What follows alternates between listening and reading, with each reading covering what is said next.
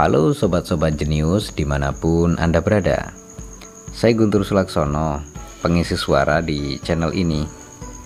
Saya sebenarnya lebih aktif untuk update buku-buku terbaru melalui channel youtube saya Namanya Baca Buku. Jadi buat teman-teman yang mau menyapa saya secara langsung Atau mau request buku-buku yang ingin dibacakan, teman-teman bisa mengunjungi channel YouTube saya namanya Baca Buku. Teman-teman bisa mengajukan request buku-buku yang ingin dibacakan atau sekedar say hello. Jadi oke okay ya teman-teman semuanya, selamat mendengarkan program audiobook Indonesia.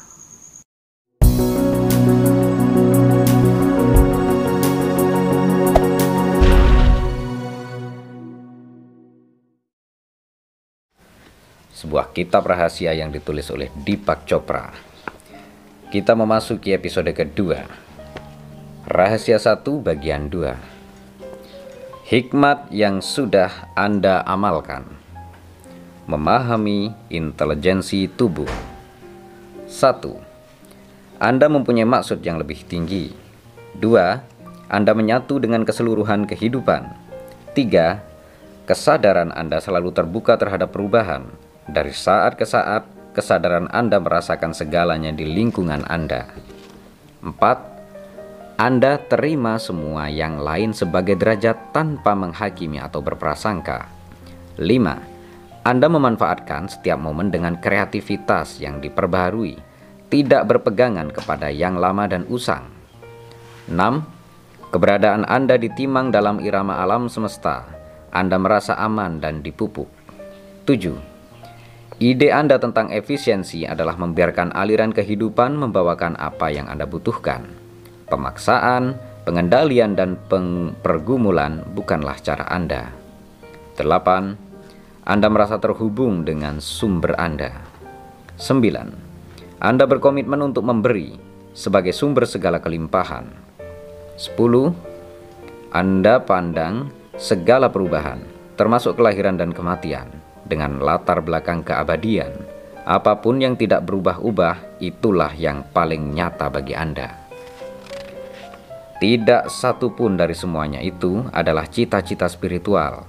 Semuanya itu adalah fakta tentang keberadaan sehari-hari di tingkatan sel-sel Anda.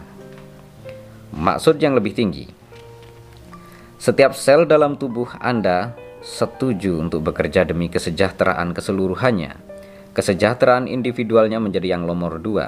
Kalau perlu, ia rela mati demi melindungi tubuh dan sering demikian. Umur sel yang mana pun itu hanyalah sebagian kecil dari umur Anda sendiri. Sel kulit itu ribuan yang mati setiap jamnya. Demikian juga sel kekebalan tubuh yang memerangi mikroba-mikroba yang menyerbu. Sikap mementingkan diri sendiri bukanlah pilihan, seandainya pun menyangkut kelangsungan hidup sel itu sendiri kemenyatuan. Sebuah sel berhubungan dengan segala sel lainnya. Molekul-molekul utusan berpacu ke mana-mana untuk memberitahu pos-pos tubuh yang paling jauh letaknya tentang hasrat atau niat. Seberapa ringan pun, menarik diri atau menolak berkomunikasi bukanlah pilihan. Kesadaran Sel-sel beradaptasi dari saat ke saat. Mereka tetap fleksibel agar dapat memberikan respon terhadap situasi-situasi yang ada. Terperangkap dalam kebiasaan-kebiasaan kaku bukanlah pilihan. Penerimaan Sel-sel sel-sel saling mengenal satu sama lain sebagai sama pentingnya. Setiap fungsi dalam tubuh itu saling tergantung dengan satu sama lain. Berfungsi sendirian bukanlah pilihan.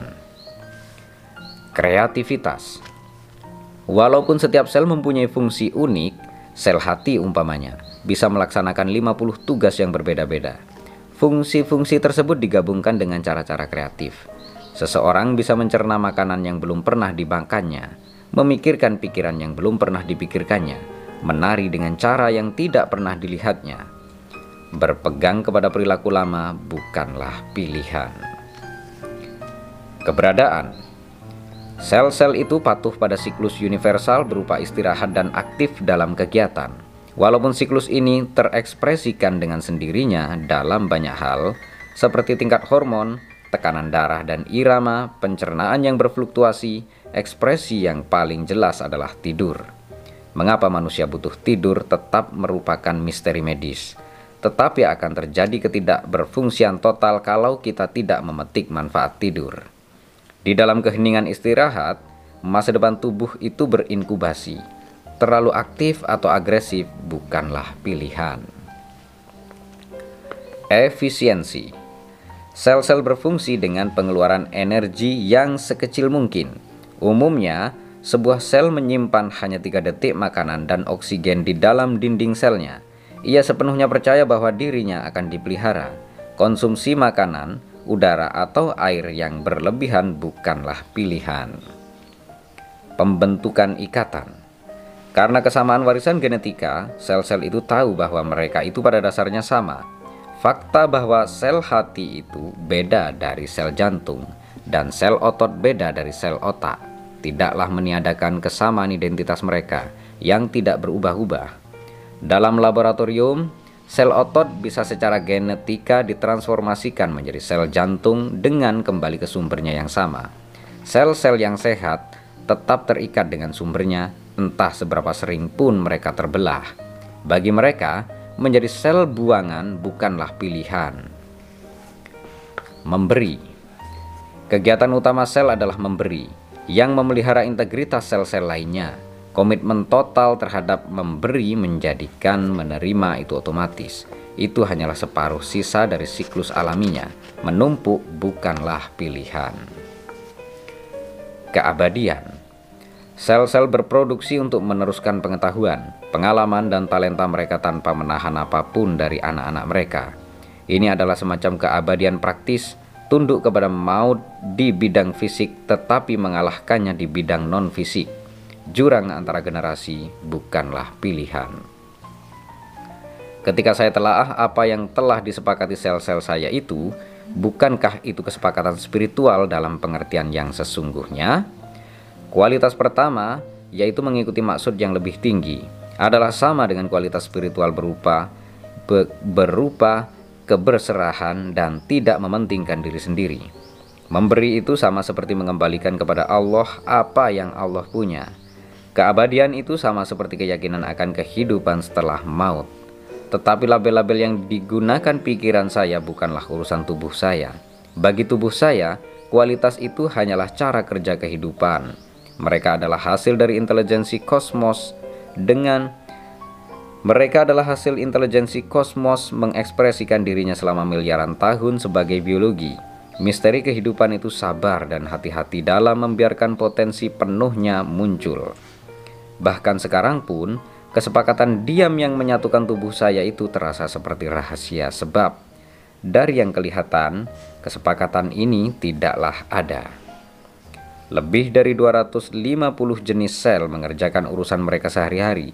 50 fungsi yang dijalankan sebuah sel hati itu betul-betul unik. Tidak tumpang tindih dengan tugas-tugas sel otot, ginjal, jantung, atau otak tetapi akan menjadi bencana seandainya satu saja fungsinya terkompromikan. Misteri kehidupan telah menemukan jalan untuk mengekspresikan dirinya dengan sempurna melalui saya. Pelajarilah kembali daftar kualitas itu dan perhatikanlah segala yang disebut bukan pilihan. Sikap mementingkan diri sendiri tidak mau berkomunikasi, hidup seperti buangan, konsumsi berlebihan, kegiatan berlebihan, dan agresi. Kalau sel-sel kita saja tahu mereka tidak boleh berperilaku demikian, mengapa kita sendiri berperilaku demikian? Mengapakah ketamakan itu baik? Ketamakan itu mengapakah ketamakan itu baik bagi kita padahal menghancurkan pada tingkat sel-sel kita di mana ketamakan adalah kesalahan dasar yang dilakukan oleh sel-sel kanker? Mengapakah kita biarkan konsumsi berlebihan itu menuntun kepada kegemukan yang mewabah, padahal sel-sel kita mengukur hingga tingkatan molekul? Berapa banyak bahan bakar yang sehat dikonsumsikan? Perilaku yang akan mematikan tubuh kita dalam sehari belum juga kita tinggalkan. Kita mengkhianati hikmat tubuh kita sendiri, dan lebih parah lagi, kita abaikan model kehidupan spiritual yang sempurna di dalam diri kita sendiri. Buku ini bukanlah lahir dari rasa bahwa orang itu secara spiritual lemah dan tidak memadai, melainkan dari krisis dalam keluarga saya sendiri yang malah memberi saya pengharapan baru. Ayah saya meninggal beberapa tahun yang lalu di luar dugaan siapa pun. Masih sehat di usia 81, ia melewatkan harinya di bulan Januari.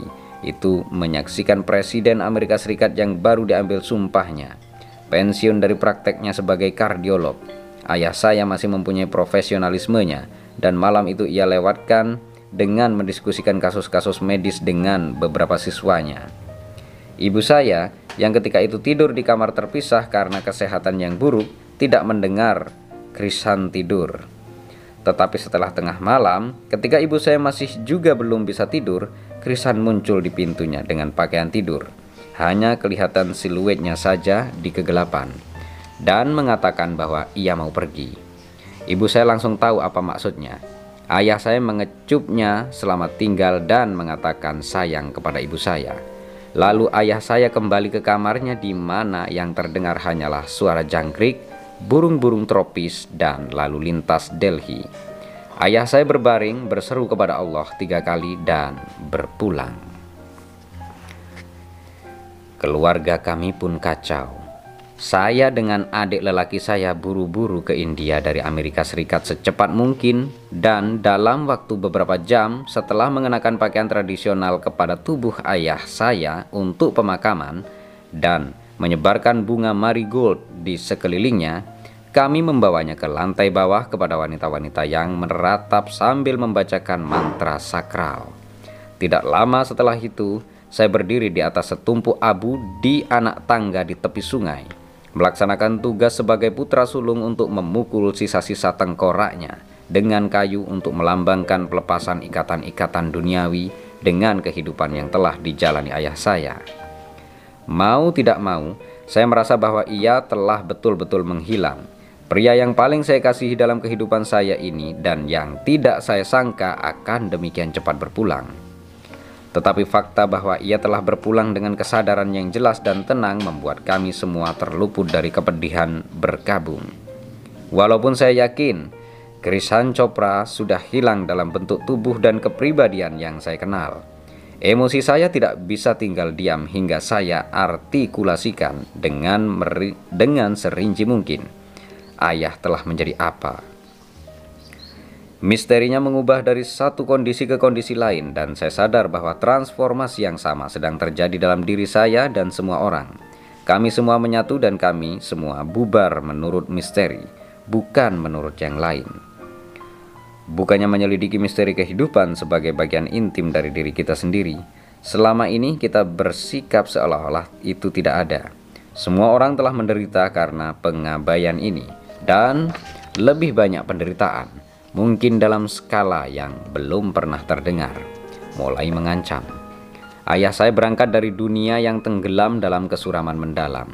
Ketika berita malam ditayangkan malam ini, akan terjadi masalah di mana-mana. Seperti biasanya dan jawaban yang diberikan bahkan tidak akan sedekat hikmat sebuah sel tunggal. Banyak orang menjadi tawar hati dan menarik diri dari tantangan berupa penderitaan demikian besar. Ada juga yang mengasumsikan bahwa mereka harus meninggalkan tempat mereka dan mencari sesuatu yang belum mereka punyai. Hubungan baru, jabatan baru, agama atau guru baru sebelum mereka bisa merasa hidup lagi. Akankah sel-sel dalam tubuh Anda menerima logika pecundang seperti itu? Kalau di mana Anda berada itu belum cukup, maka kasih dan kesembuhan dan Allah akan selamanya tetap tak tergapai. Setelah kehidupan generasi demi generasi disia-siakan dalam kekacauan, siapkah kita untuk membiarkan misteri itu menyelamatkan kita sekarang? Apakah ada cara lainnya? Terima kasih dan bersambung ke episode 3.